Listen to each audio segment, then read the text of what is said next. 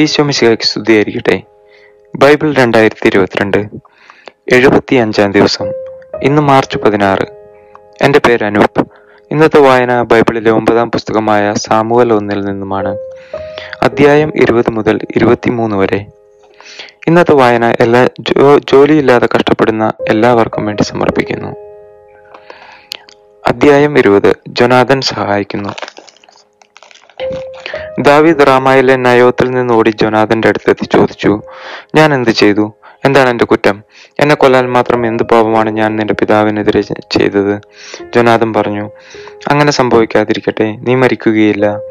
എന്നെ അറിയിക്കാത്തൊരു കാര്യവും ചെറുതായാലും വലുതായാലും എന്റെ പിതാവ് ചെയ്യുകയില്ല. പിന്നെ എന്തിന് പിതാവ് ഇക്കാര്യം എന്നിൽ നിന്ന് മറച്ചു വയ്ക്കുന്നു? അങ്ങനെ സംഭവിക്കുകയില്ല. ദാവീദ് പറഞ്ഞു നിനക്ക് എന്നോട് ഇഷ്ടമാണെന്ന് നിന്റെ പിതാവിന് നന്നായി അറിയാം. അതിനാൽ നീ ദുഃഖിക്കാതിരിക്കാൻ ഇക്കാര്യം അറിയേണ്ടെന്ന് അവൻ വിചാരിച്ചു കാണും.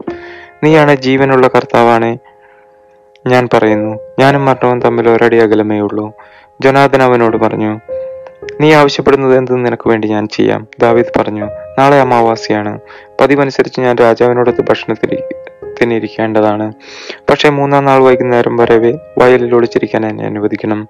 നിന്റെ പിതാവ് എന്നെ തിരികെ ദാവീദ് തന്റെ കുടുംബം മുഴുവനും ചേർന്നുള്ള വാർഷിക ബലിക്ക് ബത്ലഹേമിൽ പോകാൻ അനുമതിക്കായി കേണപേക്ഷിച്ചു എന്ന് പറയണം. അവൻ ഇത് കേട്ട് തൃപ്തനായാൽ ഈ ദാസന്റെ ഭാഗ്യം. കുപിതനായാൽ എന്നോട് തിന്മ ചെയ്യാൻ ഉറച്ചിരിക്കുന്നുവെന്ന് മനസ്സിലാക്കാം. ആകയാൽ ഈ ദാസനോട് കരുണ കാണിക്കണം. നമ്മൾ തമ്മിൽ കർത്താവിന്റെ നാമത്തിൽ ഒരു ഉടമ്പടി ഉണ്ടാക്കിയിട്ടുണ്ടല്ലോ. ഞാൻ കുറ്റക്കാരനാണെങ്കിൽ നീ എന്നെ നീ തന്നെ എന്നെ കൊല്ലുക. എന്തിനാണ് നിന്റെ പിതാവിന്റെ അടുക്കലേക്ക് എന്നെ കൊണ്ടുപോകുന്നത്? ജനാദൻ പറഞ്ഞു അത് സംഭവിക്കാതിരിക്കട്ടെ. എന്റെ പിതാവ് നിന്നെ ദ്രോഹിക്കാൻ തീരുമാനിച്ചിട്ടുണ്ടെന്നറിഞ്ഞാൽ ഞാൻ നിന്നോട് പറയാതിരിക്കുമോ? അപ്പോൾ ദാവിദ് ജനാദനോട് ചോദിച്ചു നിന്റെ പിതാവ് പരുഷമായിട്ടാണ് സംസാരിക്കുന്നതെങ്കിൽ അക്കാര്യം ആരെന്നെ അറിയിക്കും? വരിക നമുക്ക് വയലിലേക്ക് പോകാമെന്ന് ജനാദൻ പറഞ്ഞു. അവരിരുവരും പോയി. ജനാദൻ ദാവിദിനോട് പറഞ്ഞു ഇസ്രായേലിന്റെ ദൈവമായ കർത്താവാണേ നാളെയോ മറ്റന്നാളോ ഈ സമയത്ത് ഞാൻ എന്റെ പിതാവിനോട് ചോദിക്കുകയും അവൻ നിനക്ക് അനുകൂലമാണെന്ന് കണ്ടാൽ ഞാൻ വിവരം അറിയിക്കുകയും ചെയ്യും. നിന്നെ ദ്രോഹിക്കാനാണ് എന്റെ പിതാവിന്റെ തീരുമാനമെങ്കിൽ അതറിയിച്ച് നിന്നെ ഞാൻ സുരക്ഷിതനായി പറഞ്ഞയക്കും. അല്ലെങ്കിൽ കർത്താവിനെ ശിക്ഷിക്കട്ടെ. കർത്താവിന്റെ പിതാവിനോട് കൂടെ കൂടെയായിരുന്നത് പോലെ നിന്നോട് കൂടെയായിരിക്കട്ടെ. ഞാൻ ജീവിച്ചിരുന്നാൽ കർത്താവിന്റെ നാമത്തിൽ എന്നോട് കാരുണ്യം കാണിക്കണം. മരിച്ചാൽ എന്റെ കുടുംബത്തോട് നിനക്കുള്ള കൂർ ഒരിക്കലും നഷ്ടപ്പെടരുത്. കർത്താവ് ദാവിദിന്റെ ശത്രുക്കളെ എല്ലാം ഭൂമുഖത്തിൽ നിന്ന് ഉന്മൂലനം ചെയ്യുമ്പോൾ ജനാഥന്റെ നാമം ദാവീദിന്റെ കുടുംബത്തിൽ നിന്ന് വിച്ഛേദിക്കരുതേ. നിന്റെ ശത്രുക്കളോട് കർത്താവ് പകരം ചോദിക്കട്ടെ. ദാവീദിന്റെ തന്നോടുള്ള സ്നേഹത്തിന്റെ പേരിൽ ജനാഥൻ അവനെ കൊണ്ട് സത്യം ചെയ്യിച്ചു. അവൻ ദാവീദിനെ പ്രാണതുല്യം സ്നേഹിച്ചിരുന്നു. ജനാഥൻ അവനോട് പറഞ്ഞു നാളെ അമാവാസിയാണ്. ശൂന്യമായി നിന്റെ ഇരിപ്പിടം നിന്റെ അഭാവം അറിയിക്കും. മറ്റന്നാൾ നിന്റെ അസാന്നിധ്യം കൂടുതൽ ശ്രദ്ധിക്കപ്പെടും. അന്ന് നീ ഒളിച്ചിരുന്ന സ്ഥലത്ത് കൽ കൽക്കുംഭാരത്തിന് സമീപം അറിഞ്ഞിരിക്കണം അതിന്റെ ഒരു വശത്തേക്ക് മൂന്ന് അമ്പ് ഉന്നം നോക്കി ഞാൻ ചെയ്യും പോയി അമ്പ് എടുത്തു കൊണ്ടുവരിക എന്ന് പറഞ്ഞ ഒരു കുട്ടിയെ ഞാൻ അങ്ങോട്ട് അയക്കും അമ്പ് നിന്റെ ഇപ്പുറത്താണ്. എടുത്തു കൊണ്ടുവരിക എന്ന് പറഞ്ഞു കുട്ടിയെ അയച്ചാൽ നിനക്ക് എഴുന്നേറ്റ് വരാം. നീ സുരക്ഷിതനാണ്. അപകടം ഉണ്ടാവുകയില്ലെന്ന് കർത്താവിന്റെ നാമത്തിൽ ഞാൻ സത്യം ചെയ്യുന്നു. അമ്പ് നിനക്ക് അപ്പുറത്താണെന്ന് പറഞ്ഞു കുട്ടിയെ അയച്ചാൽ നീ പോയിക്കൊള്ളണം. കർത്താവ് നിന്നെ അകലത്തേക്ക് അയക്കുകയാണ്. നാം തമ്മിൽ ഈ പറഞ്ഞതിന് കർത്താവ് എന്ന് സാക്ഷിയായിരിക്കട്ടെ. ദാവീദ് വയലിൽ പോയി ഒളിച്ചിരുന്നു. അമാവാസിയായി. രാജാവ് ഭക്ഷണത്തിനിരുന്നു. രാജാവ് പതിവ് പോലെ ഭിത്തിയോട് ചേർന്നുള്ള തന്റെ ഇരിപ്പിടത്തിലിരുന്നു. ജനാഥൻ എതിർവശത്തും അബ്നേർ സാവോളിന്റെ സമീപത്തും. ദാവീദിന്റെ ഇരിപ്പിടമാകട്ടെ ഒഴിഞ്ഞു കിടന്നു. സാവൂൾ അന്ന് ഒന്നും പറഞ്ഞില്ല. ദാവീദിന് എന്തോ സംഭവിച്ചിരിക്കണം. ഒരുപക്ഷെ അവൻ അശുദ്ധനാണ്. തീർച്ചയായും അങ്ങനെ തന്നെ അവൻ കരുതി. അമാവാസിയുടെ പിറ്റേ ദിവസം ദാവീദിന്റെ ഇരിപ്പിടം ഒഴിഞ്ഞു കിടന്നു. സാവൂൾ പുത്രനായ ജൊനാഥനോട് ചോദിച്ചു ജസ്സയുടെ മകൻ ഇന്നലെയും ഇന്നും ഭക്ഷണത്തിന് വരാത്തത് എന്താണ്? ജൊനാഥൻ പറഞ്ഞു ബത്ലഹേമിലേക്ക് പോകാൻ അവൻ എന്നോട് അനുവാദം ചോദിച്ചിരുന്നു. ഞങ്ങളുടെ ഭവനം നഗരത്തിൽ ഒരു ബലി അർപ്പിക്കുന്നതിനാൽ ഞാൻ അവിടെ ഉണ്ടായിരിക്കണമെന്ന് എന്റെ സഹോദരൻ ആവശ്യപ്പെട്ടിട്ടുണ്ട്. ഞാൻ പോയിക്കൊള്ളട്ടെ. എന്നോട് ദയുണ്ടെങ്കിൽ എന്റെ സഹോദരന്മാരെ പോയി കാണാൻ അനുവദിക്കണമെന്ന് അവൻ അപേക്ഷിച്ചു.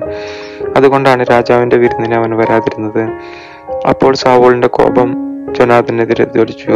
ദുർവൃത്തിയും ദുശാടിക്കാരനുമായ അവളുടെ പുത്ര നിജസ്സയുടെ പുത്രന്റെ പക്ഷം ചേർന്ന് നിന്റെയും നിന്റെ അമ്മയെയും നാണം കെടുത്തുകയാണെന്ന് എനിക്കറിയാം. അവൻ ജീവിച്ചിരിക്കുന്നിടത്തോളം കാലം നിനക്ക് രാജാവാകാനോ രാജ്യത്തിന് സ്ഥാപിക്കാനോ സാധിക്കുകയില്ല. അതുകൊണ്ട് അവനെ ആളയച്ച് എന്റെ അടുക്കൽ പിടിച്ചു കൊണ്ടുവരിക. അവൻ മരിക്കണം.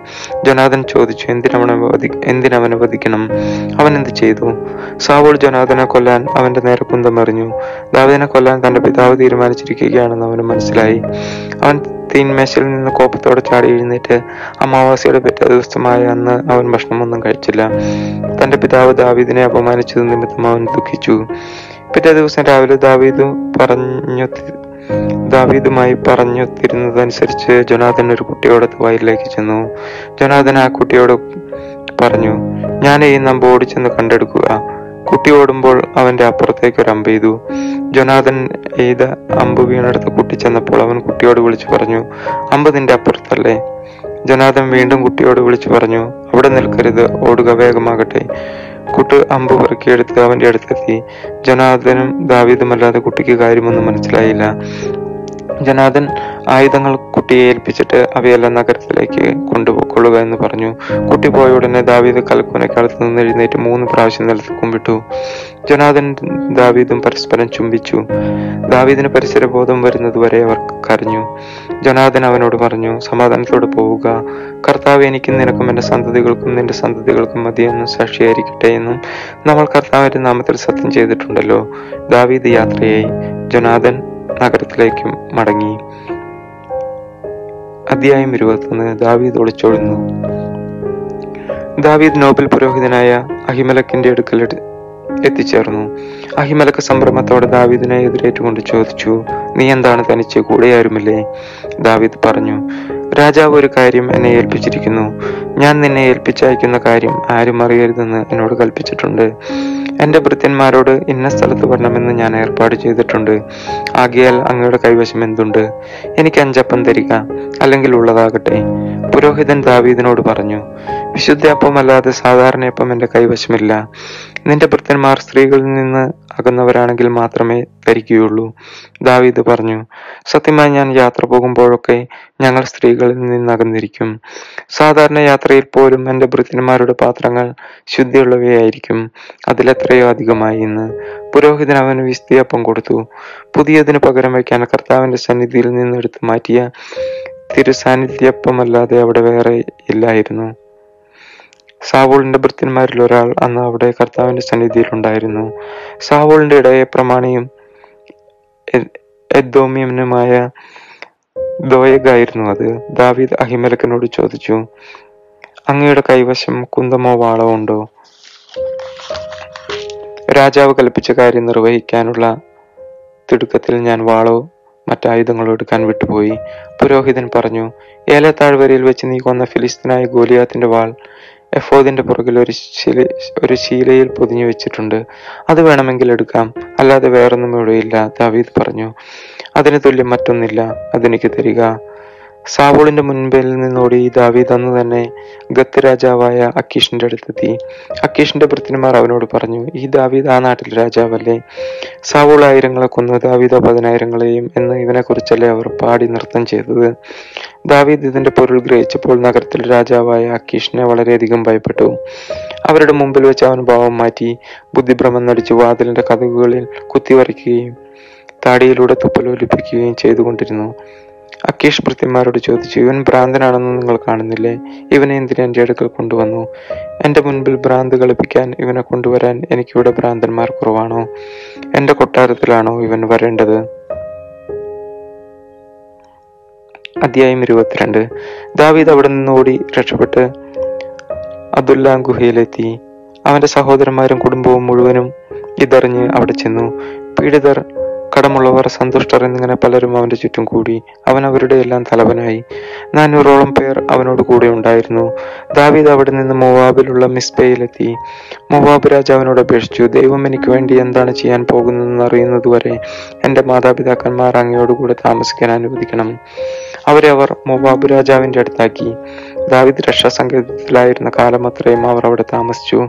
പ്രവാചകനായ ഗാദ് ദാവീദിനോട് പറഞ്ഞു സങ്കേതത്തിൽ ഒളിച്ചിരുന്നത് മതി യൂതാദേശത്തേക്ക് പോവുക അതനുസരിച്ച് ദാവീദ് ഹെരദത്ത് വനത്തിലേക്ക് പോയി.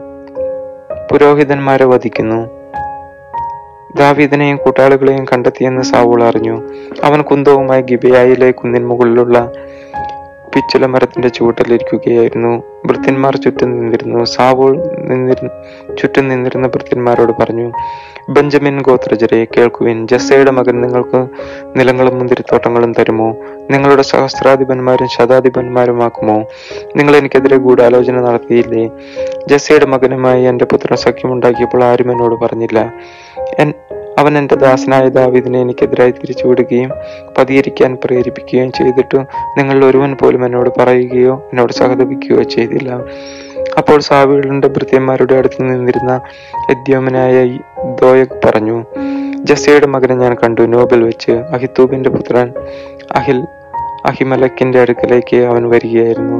അഹിമലക്കിന് അവനു വേണ്ടി കർത്താവിനോട് പ്രാർത്ഥിച്ചു. അവന് ഭക്ഷണവും ഫിലിസ്തീനായ ഗോലിയാത്തിന്റെ വാളും കൊടുത്തു. രാജാവ് അഹിത്തൂബിന്റെ മകനും പുരോഹിതനുമായ അഹിമലക്കിനെയും അവന്റെ പിതൃഭവനത്തിലുള്ള എല്ലാവരെയും നോബിലുള്ള എല്ലാ പുരോഹിതന്മാരെയും ആളയച്ചു വരുത്തി. സാവൂൾ പറഞ്ഞു അഹിത്തൂബിന്റെ പുത്ര കേൾക്കുക. പ്രഭോ സംസാരിച്ചാലും അവൻ പ്രതിവചിച്ചു സാവൂൾ ചോദിച്ചു നീയും ജസ്സയുടെ മകനും എനിക്കെതിരായ ഗൂഢാലോചന നടത്തി. എന്തിനു ഗൂഢാലോചന നടത്തി? നീ അവൻ അപ്പവും വാളും കൊടുക്കുകയും അവനു വേണ്ടി കർത്താവിന്റെ ഹിതം ആരായുകയും ചെയ്തില്ലേ? അതുകൊണ്ടല്ലേ അവൻ ഇന്നും എനിക്കെതിരായി പ്രവർത്തിക്കുന്നത്? അഹിമലക്ക് പറഞ്ഞു അങ്ങയുടെ സേവകന്മാരിൽ ദാവിദിനോളം വിശ്വസ്തനായി വേറെ ആരുണ്ട്? അവൻ അങ്ങയുടെ മകനും അംഗരക്ഷകരുടെ അധിപനും അങ്ങയുടെ ഭവനത്തിൽ ആദരിക്കപ്പെടുന്നവനുമല്ലേ? അവനു വേണ്ടി ദൈവത്തോട് ആരായുന്നത് ആദ്യമല്ല. രാജാവ് ഈ ദാസന്റെയോ പിതൃഭവനത്തിന്റെയോ മേൽ കുറ്റം ആരോപിക്കരുതേ. ഈ ദാസൻ ഇതൊന്നും അറിഞ്ഞിരുന്നില്ല.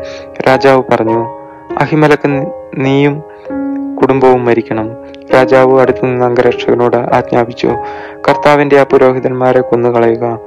അവരും ദാവിദിനോട് ചേർന്നിരിക്കുന്നു. അവൻ ഒളിച്ചോടിയത് അറിഞ്ഞിട്ടും എന്നെ അറിയിച്ചില്ല. എന്നാൽ കർത്താവിന്റെ പുരോഹിതന്മാരുടെ മേൽ കൈവയ്ക്കാൻ രാജഭൃത്യന്മാർ തയ്യാറായില്ല.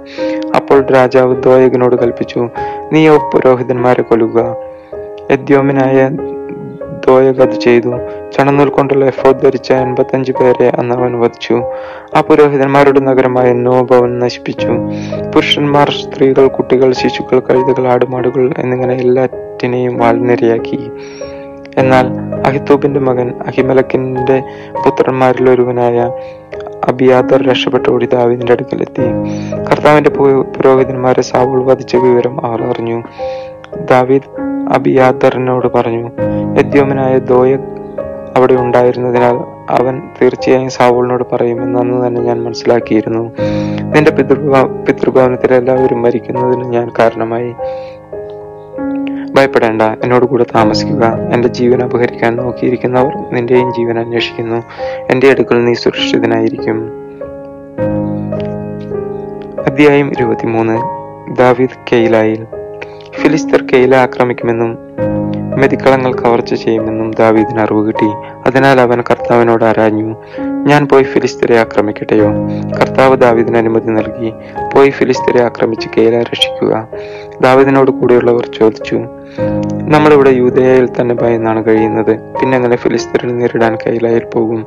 ദാവീദ് വീണ്ടും കർത്താവിനോട് ആരാഞ്ഞു. കർത്താവ് പറഞ്ഞു കെയിലായിലേക്ക് പോകുക. ഫിലിസ്തരെ ഞാൻ നിന്റെ കയ്യിൽ ഏൽപ്പിക്കും. ദാവിദും കൂട്ടരും അവിടെ ചെന്ന് ഫിലിസ്തരുമായി ഏറ്റുമുട്ടി അവരുടെ ആടുമാടുകളെ അപ അപഹരിച്ചു. വലിയൊരു കൂട്ടക്കൊല അവിടെ നടന്നു. അങ്ങനെ ദാവീദ് കെയില നിവാസികളെ രക്ഷിച്ചു. അഹി- അഹിമലക്കിന്റെ മകൻ അബിദായർ രക്ഷപ്പെട്ട്. കെയിലായിൽ ദാവീദിന്റെ അടുത്ത് വരുമ്പോൾ കയ്യിൽ ഒരു എഫോദും ഉണ്ടായിരുന്നു.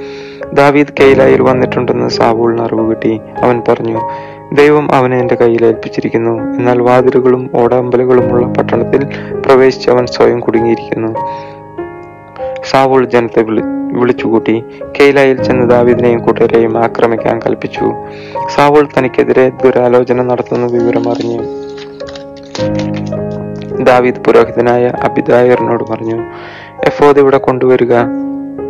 അനന്തരം ദാവീദ് പ്രാർത്ഥിച്ചു ഇസ്രായേലിന്റെ ദൈവമായ കർത്താവെ എന്നെ പ്രതി കെയില നഗരത്തെ നശിപ്പിക്കാൻ സാവൂൾ ഒരുങ്ങുന്നതായി അങ്ങേദാസൻ കേട്ടു.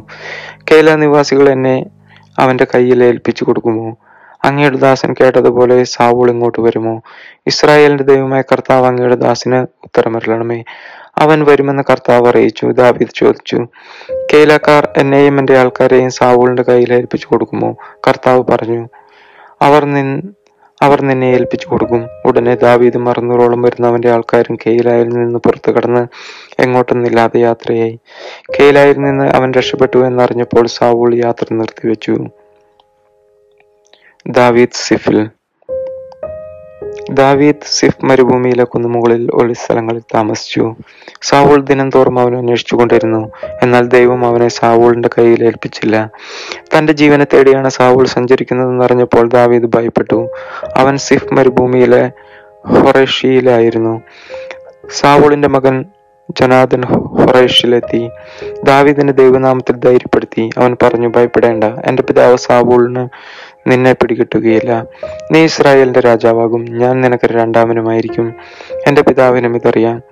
അവർ അവർ ഇരുവരും കർത്താവിന്റെ സന്നിധിയിൽ ഒരു ഉടമ്പടി ചെയ്തു.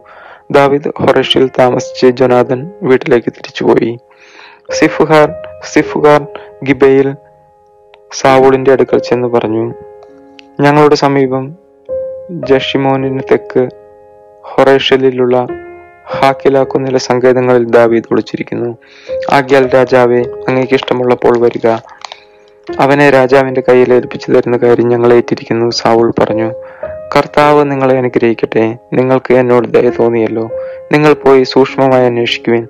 അവന്റെ ഒളിസ്ഥലം എവിടെയാണെന്ന് ആരെല്ലാം അവനെ കണ്ടിട്ടുണ്ടെന്ന് മനസ്സിലാക്കുവിൻ.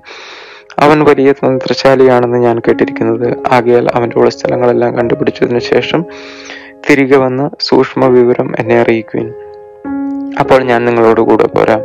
അവൻ നാട്ടിലെവിടെയെങ്കിലും ഉണ്ടെങ്കിൽ യൂത യൂതായിലെ ആയിരങ്ങളിൽ നിന്ന് അവനെ ഞാൻ തേടിപ്പിടിക്കും.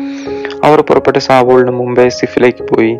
ദാവീദും അനുചരന്മാരും ജഷിമോനു തെക്ക് അരാബായിലെ മാവൻ മരുഭൂമിയിലായിരുന്നു. സാവോളും സേവകരും അവനെ അന്വേഷിച്ച് പുറപ്പെട്ടു. ഇതറിഞ്ഞ ദാവീദ് മാവൻ മരുഭൂമിയിലുള്ള പാറക്കെട്ടിലേക്ക് പോയി. സാവൂൾ ഇത് കേട്ട് ദാവീദിനെ പിന്തുടർന്ന മരുഭൂമിയിലെത്തി സാവോൾ മലയുടെ ഒരു വസ്തു കൂടിയും ദാവീദ് അനുചരന്മാരും മറുവസ്തു കൂടിയും പോയി. സാവോളിൽ നിന്ന് രക്ഷപ്പെടാൻ ദാവീദ് ബന്ധപ്പെടുകയായിരുന്നു ദാവീദിനെയും അനുയായികളെയും പിടിക്കാൻ സാവോളും സൈന്യവും അടുത്തുകൊണ്ടിരുന്നു. അപ്പോൾ ഒരു ദൂതൻ വന്ന് സാവോളിനോട് പറഞ്ഞു വേഗം വരണം ഫിലിസ്തർ നമ്മുടെ രാജ്യത്തെ ആക്രമിച്ചിരിക്കുന്നു. അത് കേട്ട് അവർ ദാവീദിനെ പിന്തുടരാതെ ഫിലിസ്തർക്കെതിരെ പുറപ്പെട്ടു. അങ്ങനെ ആ സ്ഥലത്തിന് രക്ഷപ്പെടലിന്റെ പാറ എന്ന് പേരുണ്ടായി. ദാവീദ് അവിടെ നിന്നും എൻഗേദിയിലെ ഒളിസ്ഥലത്തേക്ക് ചെന്ന് പാർത്തു.